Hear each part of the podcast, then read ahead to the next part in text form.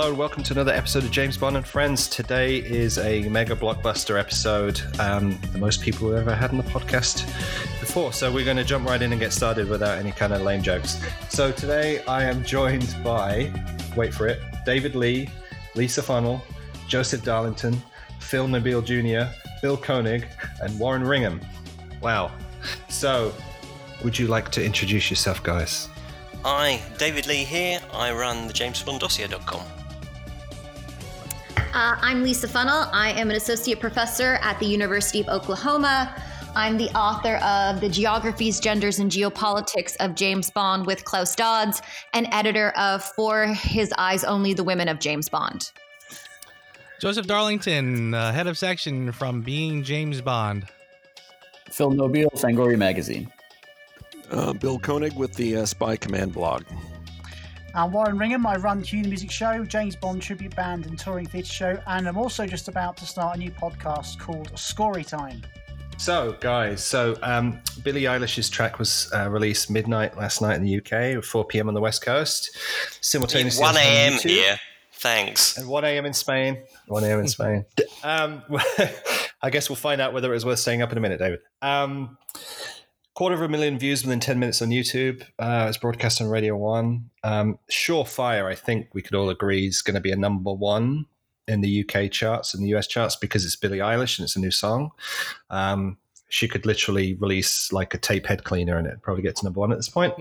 Um, so who wants to go first with their kind of these aren't kind of hot takes because we've been sitting on it for 12 hours but um 24 hours what do you who wants to go first Uh, I was just going to say, if they really wanted to get people talking, they succeeded beyond their wildest expectations. People who really liked it, really, really liked it. People who couldn't stand it, really, really couldn't stand it. And people have been like talking on social media, going back and forth, all for the past 12 hours. Uh, so, on ex- just an example of an exchange, uh, John Burlingame tweeted out the Variety review, which he did not write. And he's called it one of the great analysis.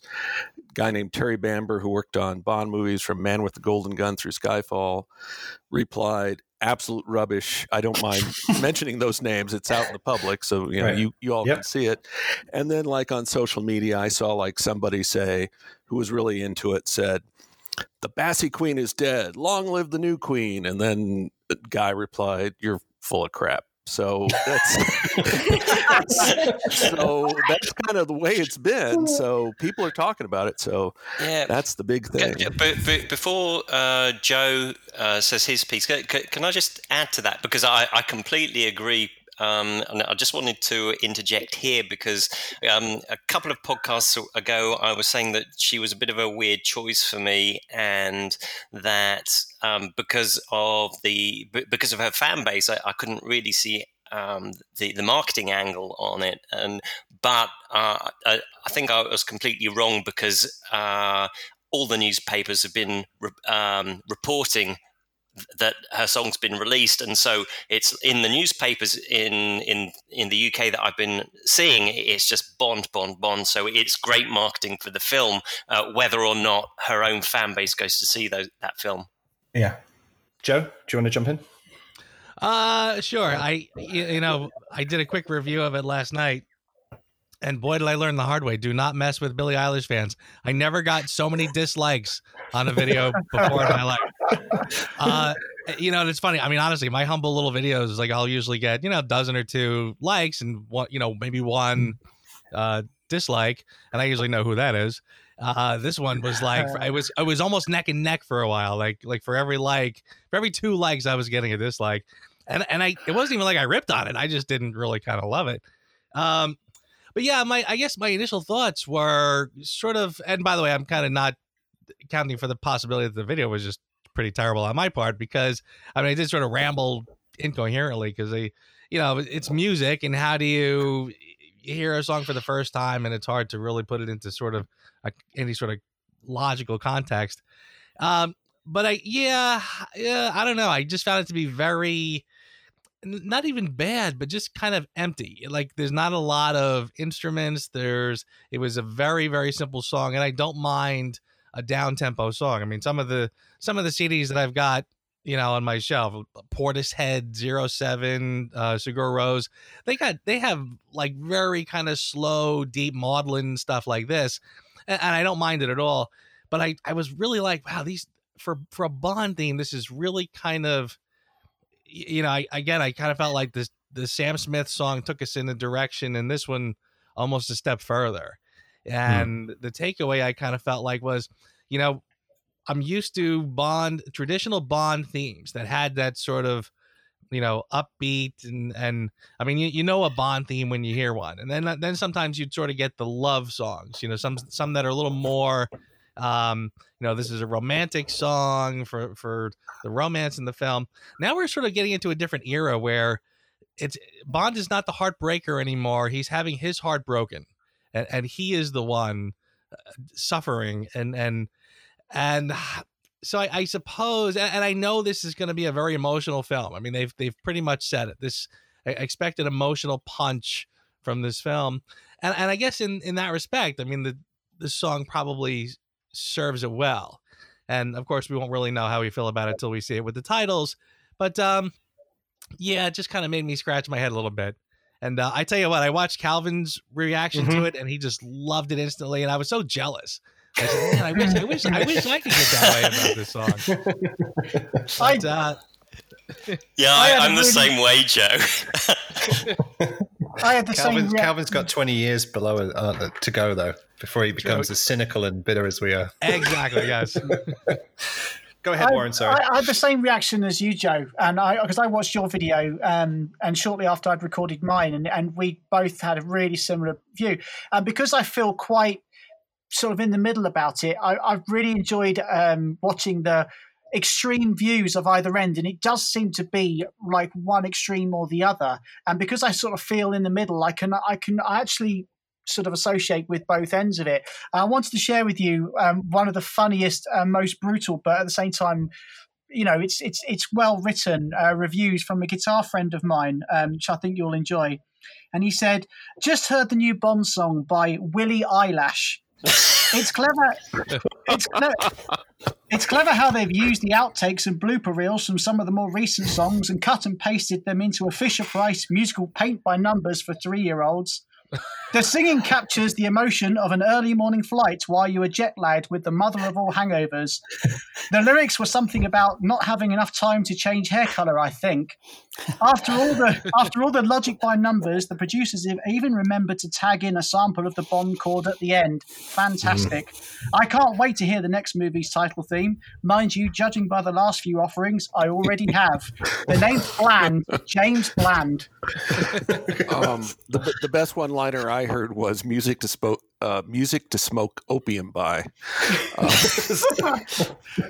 but I think that you don't have to like the work of Billie Eilish, but no. I I do take a bit of offense when people start like poking fun at aspects of imagery especially since you know she's spoken out about media pressures and constantly been under this media gaze and being judged for her body and her image so i mean i, I get the joke but i just want to be careful that we still constantly critique the work and we don't pull it right. too far into this other area because i think there's a lot to be said as to whether or not this particular song is doing what it's supposed to do. And I think we can look at that in a bunch of different ways. Um, a comment that was sort of before we had this conversation uh, on the podcast was that this felt like it was a Craig era song and mm-hmm. that it, it, fits with um, Skyfall and Writings on the Wall. And to me, when I heard it, it definitely sounded like it was in this latter era of the Craig films, that it right. I wouldn't say that it falls after Writings on the Wall. I feel like it falls somewhere between Skyfall and Writings on the Wall, and that uh, most likely these were sources of inspiration. So I feel that there's a continuity. And so there's going to be a narrative continuity across these films, and I think that there's going to be with these with um, the title tracks and and woven into the actual soundtrack. I think there'll be that sense of continuity. I did like how there was um, sort of brass in um, every mm-hmm. now and then, like a bit of the James Bond theme. And when I heard it, I, I, thought, oh my gosh, that reminds me of Barry and sort of the classical um, sort of Bond sounds. And I loved that there was a nod to that, that it made this feel like it was still a Bond song. Well, something to keep in mind about two hours after the song went out, Hans Zimmer went out on social media and you know, he uh, embedded it in his tweet and said, "Oh, and I did the orchels, uh, the orchestrations." For, yeah, I mean, for, and, Hans Zimmer never wanted to take credit for somebody else's work. right, right. So I'm wondering. That made me wonder. It's like, okay, were those Barry nods? Were was that Billie Eilish? Was it Hans mm-hmm. Zimmer? Yeah, and I don't know. Um, hmm. See, I, it's funny. I, it's, I feel the opposite way. I think I feel that I felt that the the Bond nods were too on the nose. Both the trumpet bit at the, at the hmm. beginning mm. and the chord at the end. There's there's other ways to incorporate the Bond sounds and do it in a more subtle way than that. And I I particularly felt that last chord really jarred, like a mm-hmm. like sucking a little bit on a lemon. And and don't get me wrong, because I really like the song as a song overall. I think it's a mm-hmm. beautiful piece of music. But as a as a Bond piece of music, I'm not so sure. And I think that it was literally shoved in there to go, you know, ticking the box for Bond. And one other point I just wanted to pick up on, on what Lisa said, and, and you're absolutely right, it does sound so much like Skyfall and Writings on the Wall, but there's a particular chord progression that's that's that's actually fl- flowed through all the Daniel Craig uh, era films, re- uh, really. Particularly, you know, My Name and Other Ways Die and Skyfall, and that's definitely back here in in this song mm-hmm. as well. So I think there is I think there must be some sort of brief going on there from from the producers to say, look, the narrative of the films has gone all the way through on screen now with what they did with um, Spectre. So can we do something with that with the music? Is it fair to say, Warren, that this isn't a, a song that you'd want to close your show on?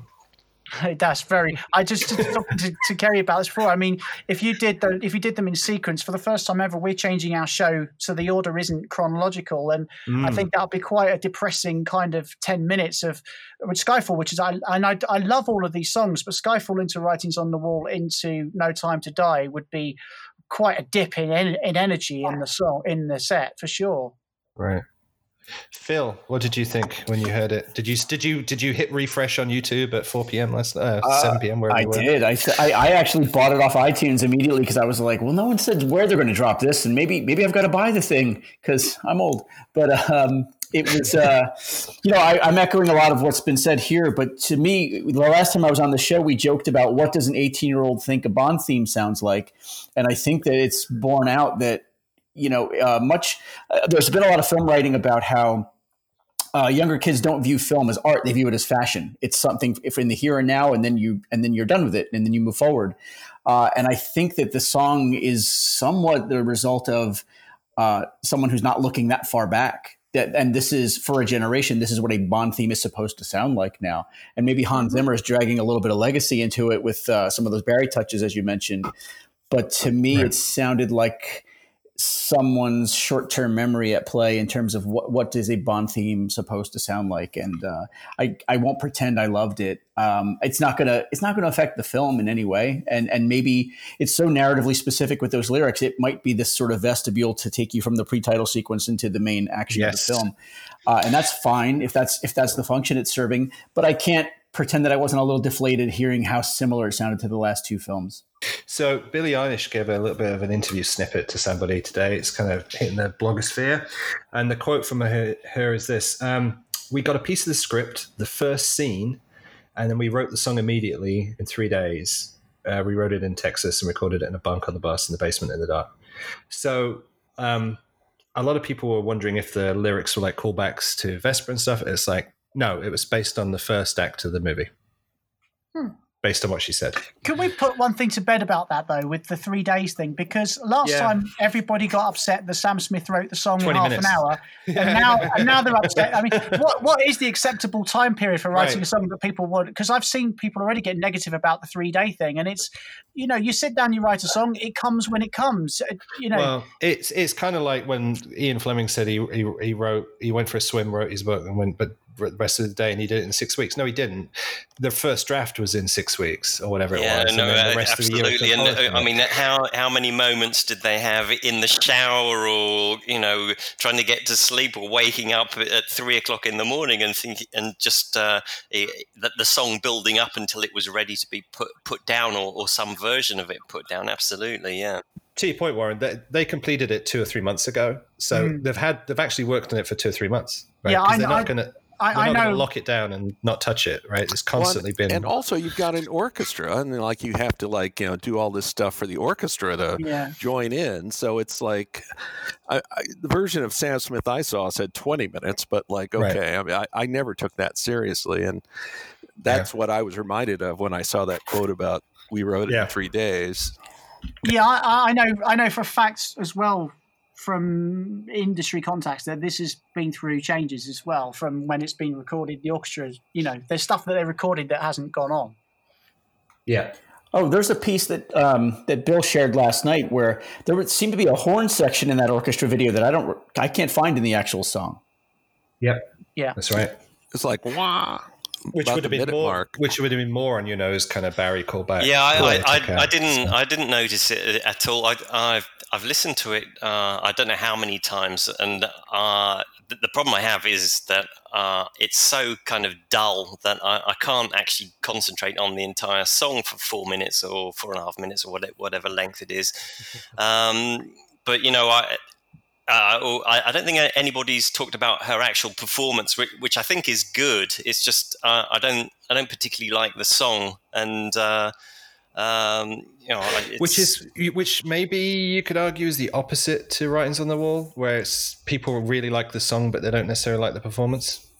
Yeah, I, well, I'm I, I'm a I, I don't like I don't like the song or the performance in that particularly. I, I, it's a much better performance than than uh, than than either of the two uh, previous songs, in, in my opinion, at least.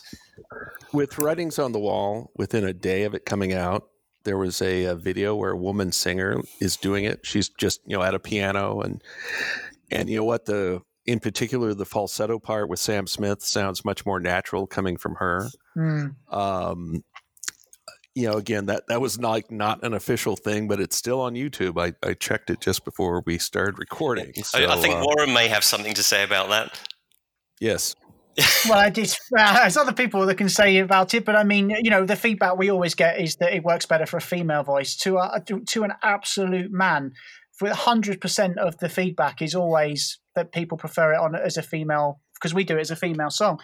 But um, I, I have to say, David, I, I, I mean, I, I absolutely love Billie Eilish. I think she's fantastic. I looked at, I mean, I knew I've heard a couple of songs before it was announced that she was going to do it, and I went and watched a load more stuff of hers, and I think she's an amazing musician, an amazing artist. But the the common uh, comment that I've seen, and I agree with, is that the the song didn't kind of get to where it needed to get to, and I think that's partly down to her performance. It just needed another gear in the last third, and I I'm not. I'm not sure that she's got that in her. Now, that's not me criticizing her as an artist. She's a fantastic artist, but I think what people wanted for a Bond song, they wanted that mega sort of bombastic moment where she opens out and, belts it, and that's not the type of singer that she Yeah, is. I, as I said, I, I, I, I but, but I can't even last a minute and, and focused on it. I, I, I just it just doesn't hold me at all. So uh, I, I haven't really got that far. It's just like it's like on in the background, and I'm not concentrating on it. It's uh, and because I, I, I was I was either expecting. Uh, something that would, would be fantastic, I'd love, or something I'd hate, and and either of those would have been fine. But it's uh, it, it's this kind of in the middle thing where I, I where it, I just find it boring, which uh, is the worst thing. Uh, for, for me, for, for for a song, music shouldn't do that. You know, it um, it should you know change your, your emotion or enhance your emotions uh, somehow. It shouldn't send you to sleep. To summarize, it's like art that doesn't instill a reaction. Is it art? Ah, yes, that fair very, to say? very, very good, Mr. Page. Yeah. You, you- you, Um, you know, I one of the really disappointing things to me about this was that, and I and I know I'm going to get a, a label about the. He, he probably wants Shirley Bassey to come back. Well, well, you know, but what, Go ahead, Joe. You have my story, Joe.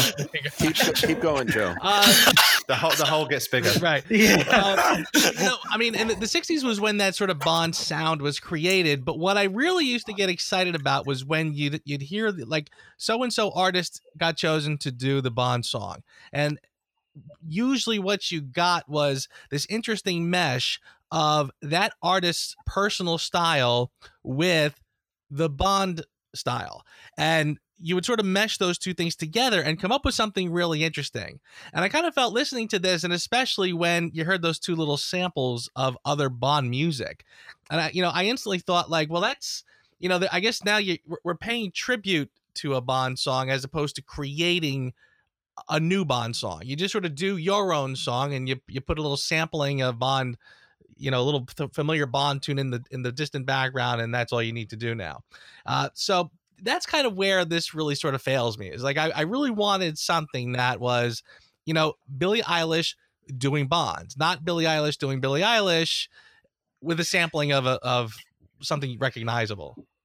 Do you know? Do you know something, Joe? I've recently co been having a crack at co-writing a Bond song with a producer friend of mine. It's coming out in a couple of weeks' time. And the only reason I say this is the process I found so bloody hard because you kind of you're absolutely right in what you say. You want to steep it in that Bond tradition, but you very quickly once you start trying to write it in the Bond style, it just becomes. Uh, you know stereotypical and and and cliched but then if you move away and do something new with it then everyone's going to kind of turn around and say well it doesn't sound like a bond song mm. so it's it's very hard to walk that that tightrope but i think where they really really made a mistake for with this song and i think it would have just it would have completely transformed a lot of the naysayers into fans and I just think it's down to the production of it again. And it's right. happened a number of times.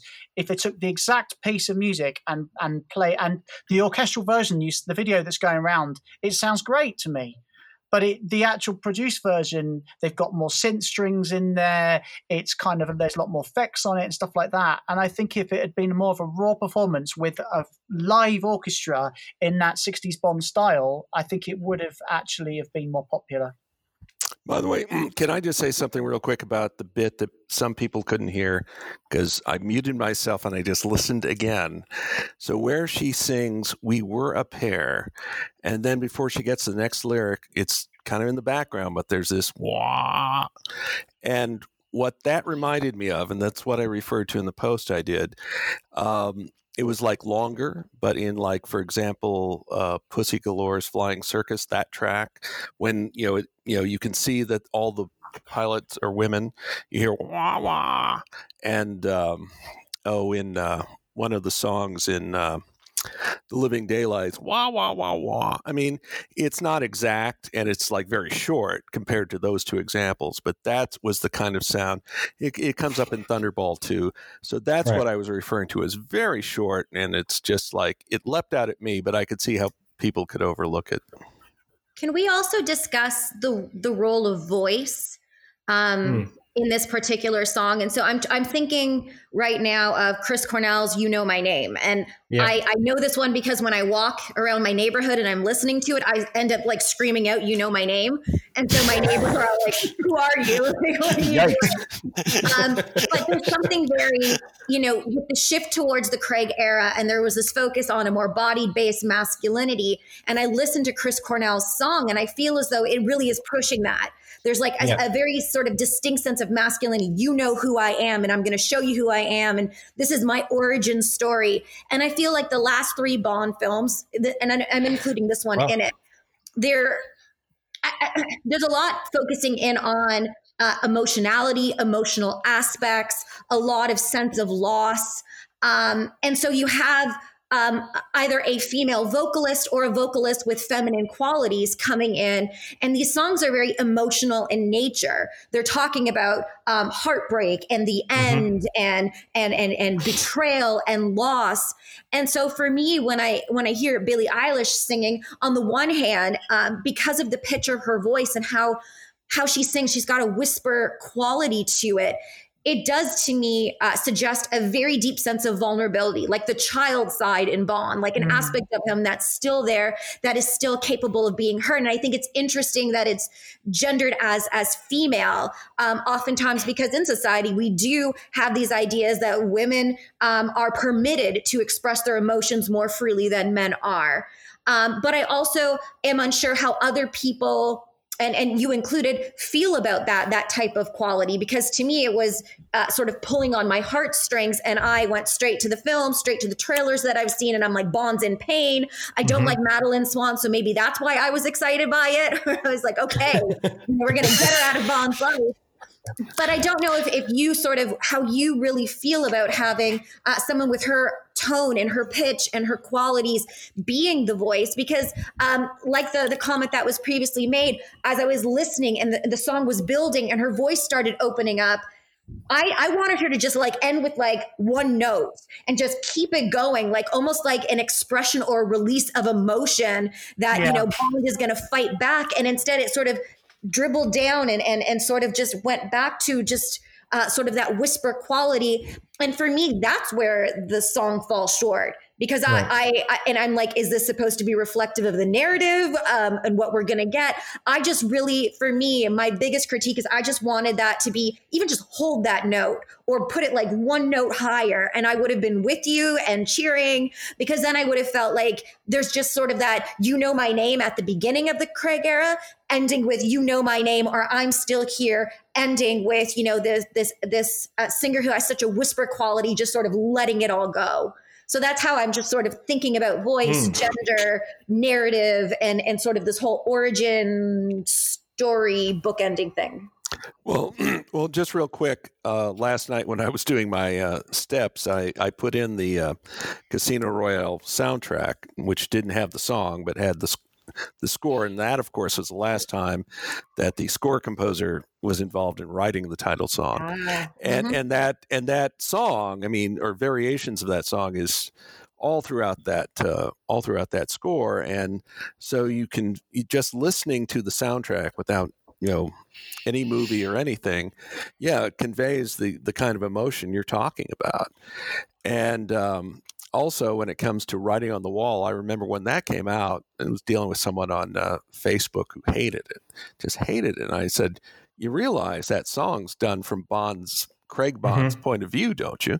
He said no. I said yes listen to the lyrics. You know like ignore the falsetto just listen to what the lyrics are saying. I, i'm pretty sure that's supposed to be from bond's perspective and um, Uh, you know, again, kind of communicating what's in the movie in the song, and and just bring it back to "No Time to Die." I strongly suspect that song's going to really touch upon some of the themes of the movie. Outside, yeah, there's obviously no way for me to know that, but that's my guess. Hundred percent.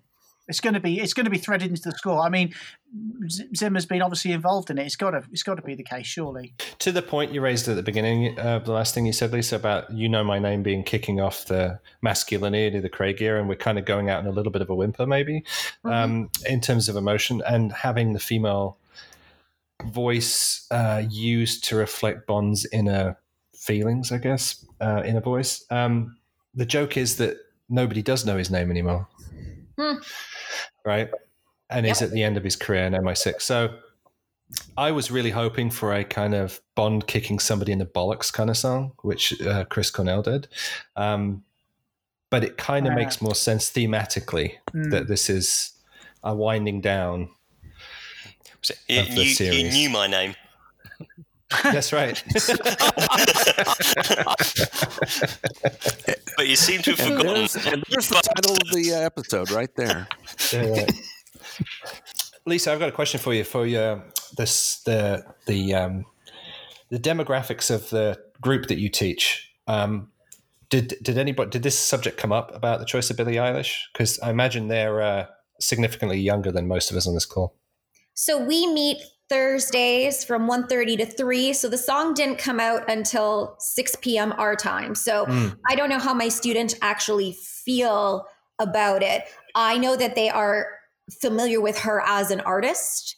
Um, they are, I think, as as many of you suspect, most of them in terms of just their viewing coming into this course. There's some people who have uh, seen most of the Bond films or can talk about, like, I remember being young watching these films, but most of them are familiar with the Daniel Craig era films and yep. specifically with the most recent ones. I've had students who've watched Austin Powers and never seen a Bond film.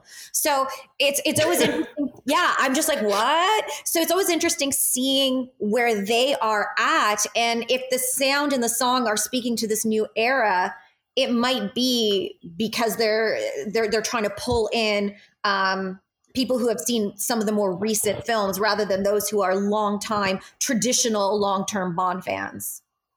Yeah, Phil, in your um, as you were wider across other franchises than just Bond in your day to day job. Um, are there any other um, properties that have this same kind of um, thematic thing going th- woven through their franchises that you can think of that would be not similar, but at least Gosh, have some I'm, kind I'm, of.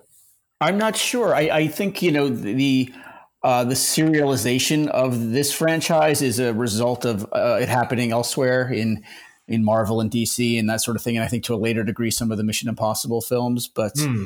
um, no, as for my horror writing world and, and, and Fango and all that stuff, the, the the it's very much an exquisite corpse kind of situation where these these properties are just handed off to someone else who takes what they want, leaves the rest, keeps moving. And, and I, I I've said this before, but I do miss that about the Bond franchise. I do miss that you, sit down to a fresh start at the beginning of every film, and that was the case for I don't know forty years almost. And Right. uh, and you know I. I've appreciated the experiment. I think we've gotten some really great films out of the deal. But if they're going to pivot going forward, I would like to see them pivot away from this sort of uh, serialized version of the thing. Well, I was about to say it actually lasted 50 years because when they made Skyfall, they made a point. Oh, this has nothing to do with the last two movies. It's its own thing, and then like making it a part of this larger saga was something they Just- retconned just later. Couldn't leave it alone, could they? Yeah, so so it lasted a full 50 years, I would say. Yeah, that's a good point. Mm. And then and then Spectre kind of you know moved the needle on that and backed it up a little bit, I guess, by retconning so much of it into into its own continuity. You know what? We we got tipped off uh, during the making of Skyfall because John Logan, in some kind of public appearance, said Bond should always fight Blofeld, and so people thought, oh, Blofeld might be back in Skyfall. Well, no, but once they got those rights back, ooh, we, we they just couldn't resist. So, has anybody heard from any uh, friends, family, colleagues who are not necessarily Bond fans, but were like, "Oh, did you hear the new Billie Eilish track?" Because I had a couple this morning that were like, "Oh, are you going to go to that thing at the premiere thing?" Because my daughter's a big Billie Eilish fan. I'm like, bottom up Um, marketing. I think it, bottoms up marketing. I think is the way that they call Yeah. it, isn't it? Well, I, I don't think my wife's heard it yet. Uh, I'll I'll ask her later on. So no. Um, Mrs. Spy Commander was not uh, was not impressed, um, and like she was like more neutral about uh, No Time to Die, but wasn't super impressed. That's all I got. I, I, I don't know about I I don't know about people who are not Bond fans because uh, I think everybody I heard from was, but I felt like as soon as the song came out, my computer, my phone, every everything is lighting up, and I'm seeing it's awesome, it sucks, it was great, hated it. so it was all it was all over the map. Yeah, and and very little in Mm, between. exactly. Esquire just dropped a, a, a ranking of all 24, and it's a disaster.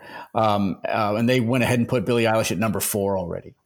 Yeah, my my favorite one out of that quote out of that Esquire uh, thing, Phil, was um, in re- in relation to um, another way to die. It's a great mix of White's goth uh, adjacent rock and Keys' soulful voice. It works a lot better in practice than one might expect. Uh, number twelve. and they put Chris Cornell's um, "You Know My Name" last, What? which Last? last. Yeah, No way. that's somebody who doesn't. He's dead. That's somebody who doesn't uh, know music because uh, Jack White's nothing to do with uh, goth or goth adjacent. Christ. right. But like these lists, these lists, these lists are all just so subjective, aren't they? And it's the same with the people's opinion on the songs. You know, it's so subjective, and that the trouble is now with social media is that we go, people go straight on when someone says something, and they just and they feel that their point has to be right, and they will just mm-hmm. argue it, you know, for the sake of arguing it, and really, really viciously. I mean, I, I'm quite happy to to with with Bond songs all the time to see it. There are so many people that love one Bond song, but somebody else will hate that Bond song, hmm and it's and it's like people won't allow them to to breathe and let them have their own opinion. Art is is in the in the eye of the beholder. You know, there'll be people that there are, as Joe said, the views on this song are so extreme. But the people on those either ends want to try and convert the people at the other end into their way of thinking instead of just letting people make their own judgment. Right. So I've got a question for you, Warren. Over the times you've been over the time you've been doing cue the music, have you felt that any of the songs have kind of risen or fallen in popularity over the time you've been doing it? Well, um, do you mean in the sort of gen- the general public, or do you mean how they've been In your- received in our shows? Uh, um, in, within your audience, like on the feedback that you get. So, ah, it's a difficult one to answer because it's better if it comes from somebody else. But the feedback that we get is that people always enjoy our performance of Writings on the Wall, for example. Which and they and it's amazing how many of them say, "I hated the song, but I really enjoyed Mm. hearing it live." I think a lot of that has to do with hearing it live because I think those same people actually, if they went and heard anybody else play it live, they probably like it as well. It's, I don't think it's necessarily exclusively a cue the music thing, but I, I think all of these songs they they work so much better when you're in the room and you get to sort of um, drink in that atmosphere and the you know and the enthusiasm of a live performance the energy in the room. Um, but i mean obviously some of these some of the songs have have grown in popularity over the years. You know like we have all the time in the world didn't do very well at the time but it's become a such a more popular song over a period of decades hasn't it? So Hmm. who knows what might happen? Writings on the wall and um, and no time to die in 20 30 years time might be really popular How do we think Daniel Kleinman's going to um, do his titles to this? Because I tweeted yesterday, like if if when Billy sings the line "Faces from the Past," if Dan, if Danny Kleinman shows a picture of Vesper, I'm going to throw something at the screen. But Amen to that. because You know, actually, as I was listening to it last night, I was trying to imagine. I didn't imagine that specific image.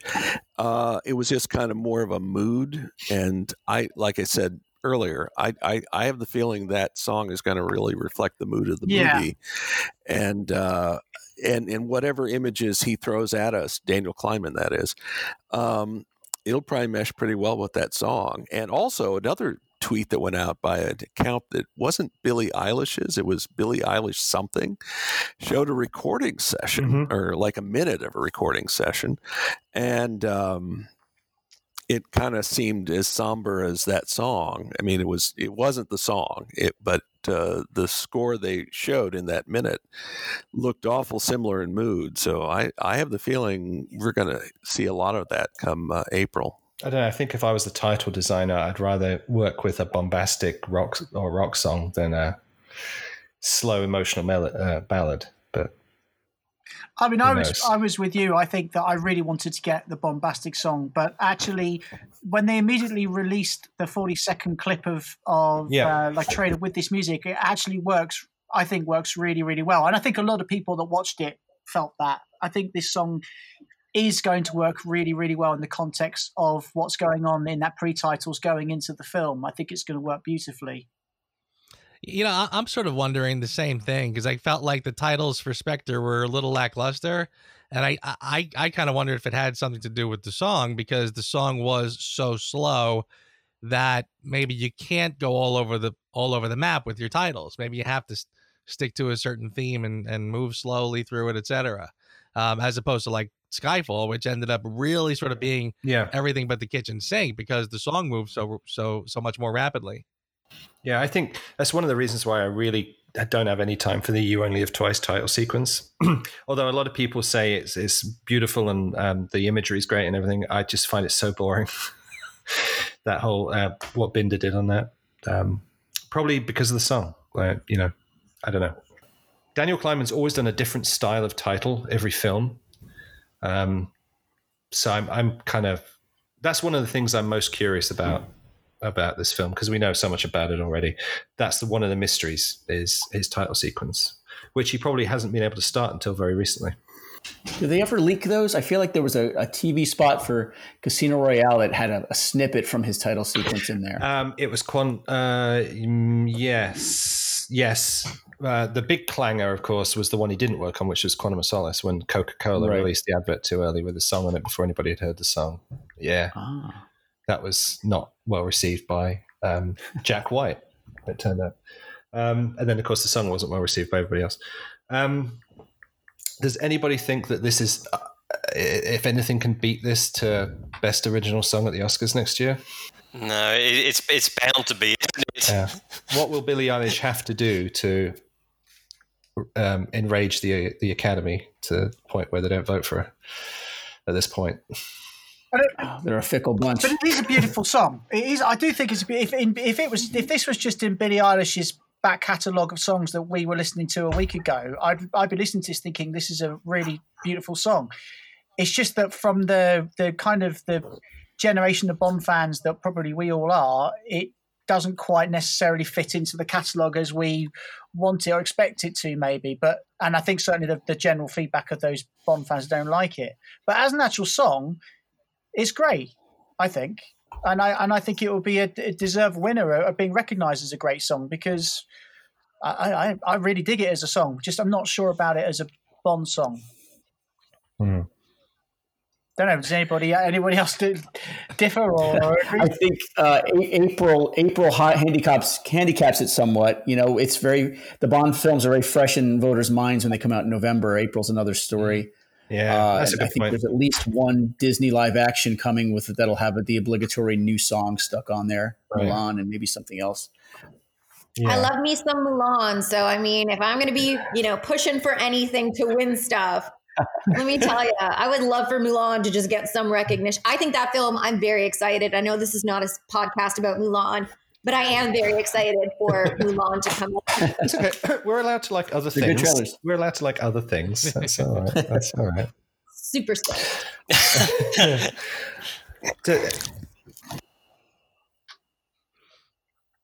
Yeah, back back in uh, July, um, I proposed uh, a title for the film, which is "No Time to Die," and um, yeah, um, the I, I- I can't remember what episode that went out in. It's like twenty twenty one, I think, something like that. But um, uh, I also, at the same time, I, I proposed the Sisters of Mercy to do the theme uh, song, and I'm gutted that they didn't take me up on that. no, I mean that was your moment in the sun, David, protecting the title of the film. That's I, I've never recovered awesome. from that. Um, does anybody else have any final thoughts about the song or the lyrics? In fact, because the lyrics are well, the lyrics I, are pretty on the on the nose if you kind of know what happens in the first act of the film. Kind of following on a little bit from that last point about the, the title "No Time to Die." It it actually when you, when they announced it as the title, I thought that that was an opportunity to to actually go with a bombastic song because it it feels with "No Time to Die" like it's going to be a defiant uh, song. You Right. know, it's that like it, no, I am not going to die, rather than this kind of this kind of more um, pained one that we got. So um, yeah, I mean, I'll, I'll let somebody else talk about the lyrics, but I just wanted to pick up that from from what uh, from Dave was saying about the title because that's when it, when they announced that, that's what I thought they would go with. Yeah, because the, the uh, I think the lyrics the lyrics are okay apart from that the I, I can't remember any of the lyrics, but I remember the bit that I was listening to that I do remember. I found a bit clunky. I, I, I don't- I don't know what anyone else thinks about that. I thought the lyrics were fine. In fact, I think I liked it better when I listened to it with the lyrics. And actually, you know, I was literally laying in bed this morning and I I told uh, my Echo, I won't say what I call her because she'll start talking. Um, I asked her to play it, and she played it, and I thought um, this is kind of actually the perfect song to wake up to. It's it's got that nice, you know, wake you up slowly sort of vibe. I, I would be very curious to see how we feel about it come April because I feel like you know the, a lot of the Bond songs, "Die Another Day" comes to mind. I had a very love hate back and forth relationship with that one. Um, th- this one might be the same thing. We might see it in the context of the film, and suddenly it takes on a whole different meaning, which which Yeah. just tends to happen with me. So Who who would have thought going into Die Another Day that the song would not be the worst thing about that film? I, I, I love the idea of, of waking up to a, a Bond theme, though. I, I hadn't thought, thought of doing that. I, I reckon I, I'm going to put the James Bond uh, theme on, on my alarm because then I'll just jump out of bed in the morning and just feel so energetic. Right. I think it's a great Yeah, idea. it's a great it's a great song to wake up on the weekends. You know, week, weekdays you might need a little something, uh, something more. Well, and also real quick about uh, the Billie Eilish song.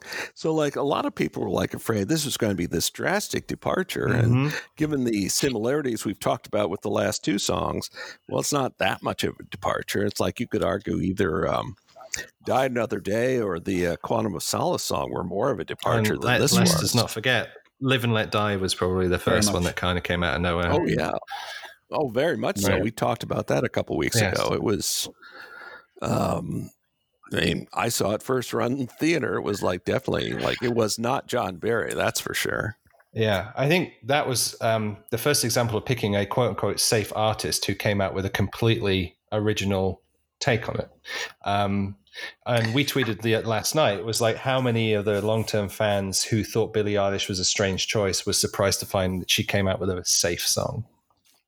But that's why that just goes to show you don't have to crowbar in these really obvious quotes to make it a James Bond song. And that's mm. why I feel with this song, the bits they did, I know that we've got different opinions even amongst the seven of us. How many of us? Seven. Um, you know that, that actually whether we like those James Bond quotes or not, because I I'm one that thinks they're a bit too on the nose. But you know, you you said there they don't have the, the the James Bond sound within the songs now covers such a massive range. It doesn't necessarily have to be that you have to stick in John Barry's Vamp or the middle eight of the James Bond theme or that chord to make it Bondian. Yeah, there's the, there's there's the other aspect to it, which is um, things become Bondian after they've kind of been absorbed by culture. So, yeah. you know, Skyfall was just you know nothing Bondian about it now but now it's like that just rinses it just you know it irradiates bond to that word mm. now whenever it's mentioned anyway so you know this any song i think just becomes a bond song in the populace after people have heard it enough times so mm. I think I'll see how I feel about it when I'm grocery shopping. So when I hear Skyfall and I'm grocery shopping, I'm so like Skyfall, oh, like I'm so in it, like I'm literally singing in the aisle. And when I hear writings on the wall, I'm like, I hate this song, and I, I think that's the only thing I say as I'm like pushing my cart. I'm like, I hate this song. I still hate this song. I'm wondering how I'm gonna feel if and when I'm grocery shopping and I hear this song. Will I be singing along? Will I be humming along, or what will I be feeling? You know, outside of this initial moment of hearing it and thinking about the film and how, like, how am I going to feel next week or two weeks from now? That's reminding me, Lisa, we need to do a Family Feud episode again. Okay, I, I, swear I'll be less competitive. I want to win. clown suit. The answer is clown suit. That's right. Don't rub it in. I was about to say, rub it in. rub it in. I went in on the next one. That was a lot of fun to listen to. Maybe we'll do one live in uh, in March. Oh yes, yeah, in London. All right, guys. Any final takes, thoughts, uh, insights on on this one?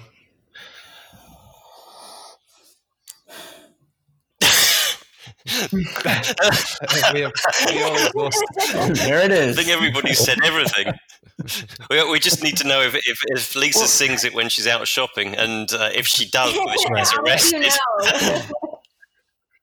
well, well, just one quick one quick thought. So there were like a number of reviews of the song, and many were very complimentary. But there was one from the uh, the Guardian that annoyed me quite a bit, where um, in praising the song, they were kind of like dissing on early Bond Bond movies. The Guardian it's just this? like no way. I, I, I know. so I know. out of character. You're shocked. Shocked. You're shocked. Shocked to hear this. But even knowing it going in, I was still annoyed reading it. It's like, oh, good grief! Just um, the the Joker's magic pencil trick again, but uh, jam it up my eye. Um, anyway, that that's all. It was just that, that was the most annoying thing I read yeah. coming yeah, out. Yeah, song, actually, so. t- talking about the, the Guardian always being down on Bond, um, Jeremy um, Duns wrote a, a, really good article about the whole history of of the um, the, the kind of British literary establishment really um, uh, criticizing uh, Ian Fleming's work, and it, you know, right. basically that they it, it, was an inside job. They most of them didn't read his work, and uh, they they they were basically putting him down because um, because they were they were literary snobs, and uh, you know, even though they accused him of being a monetary snob, and uh, uh, it's right. it's definitely worth looking at. It'll take I don't know. It's a 15 minute read or something like that. Definitely worthwhile reading. And but it, it's just like the, the, Guardian is exactly the same. I, you know anything about Bond, they're always down on it. It's just uh, it's so bloody boring. Yeah, but you know what? They're at the front of the queue asking for the press screening tickets. Yeah. Right. So uh, my point is they're complimenting her, but they got to disbond in general. Yeah. As they do it. So Yeah. that's it. That's all. Basically saying she kind of stooped down to do this. Yeah. Well, thanks very much for the biggest panel we've ever had. And we're going to try and quickly turn this around and get it out. No, nobody day. fell off. If we can. What happened? Um, Bill, Bill, Bill did briefly, I think. But um, we're all good. Um, so, what are we expecting next? Well, we'll probably get another trailer. Uh, we'll probably get the final poster. Um, that's due to come in the next uh, six weeks. Um, and lest we forget, today was the day that the film should have been released. Yes. Yes. All right. yes. right. The second That's release date. The second one. second. Yeah, because it was a year ago tomorrow that they then announced, you know, February 15th, 2019. Yeah. Oh, that release date, uh, forget it. So, We're yeah. Delaying Our it. doppelgangers in Universe 21CB will be enjoying the film today. Um, we in this universe have to wait another six weeks. So.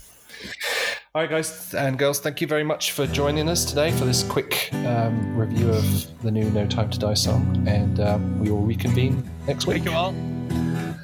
Sounds good. Thanks for thanks for having us. Thanks. Thank you. Take care, guys. Thanks for having us.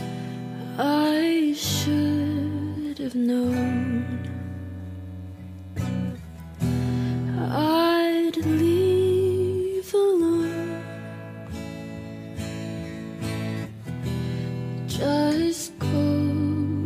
show that the blood you bleed is just the blood you own.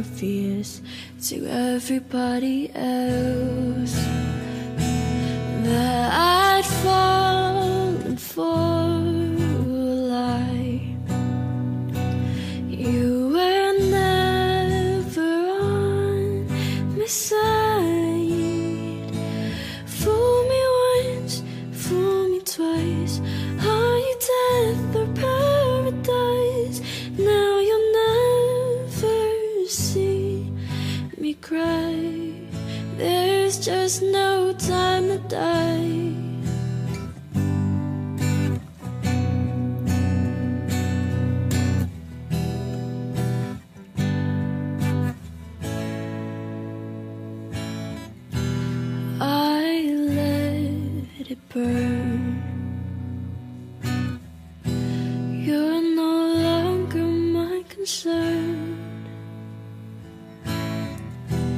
Faces from my past return.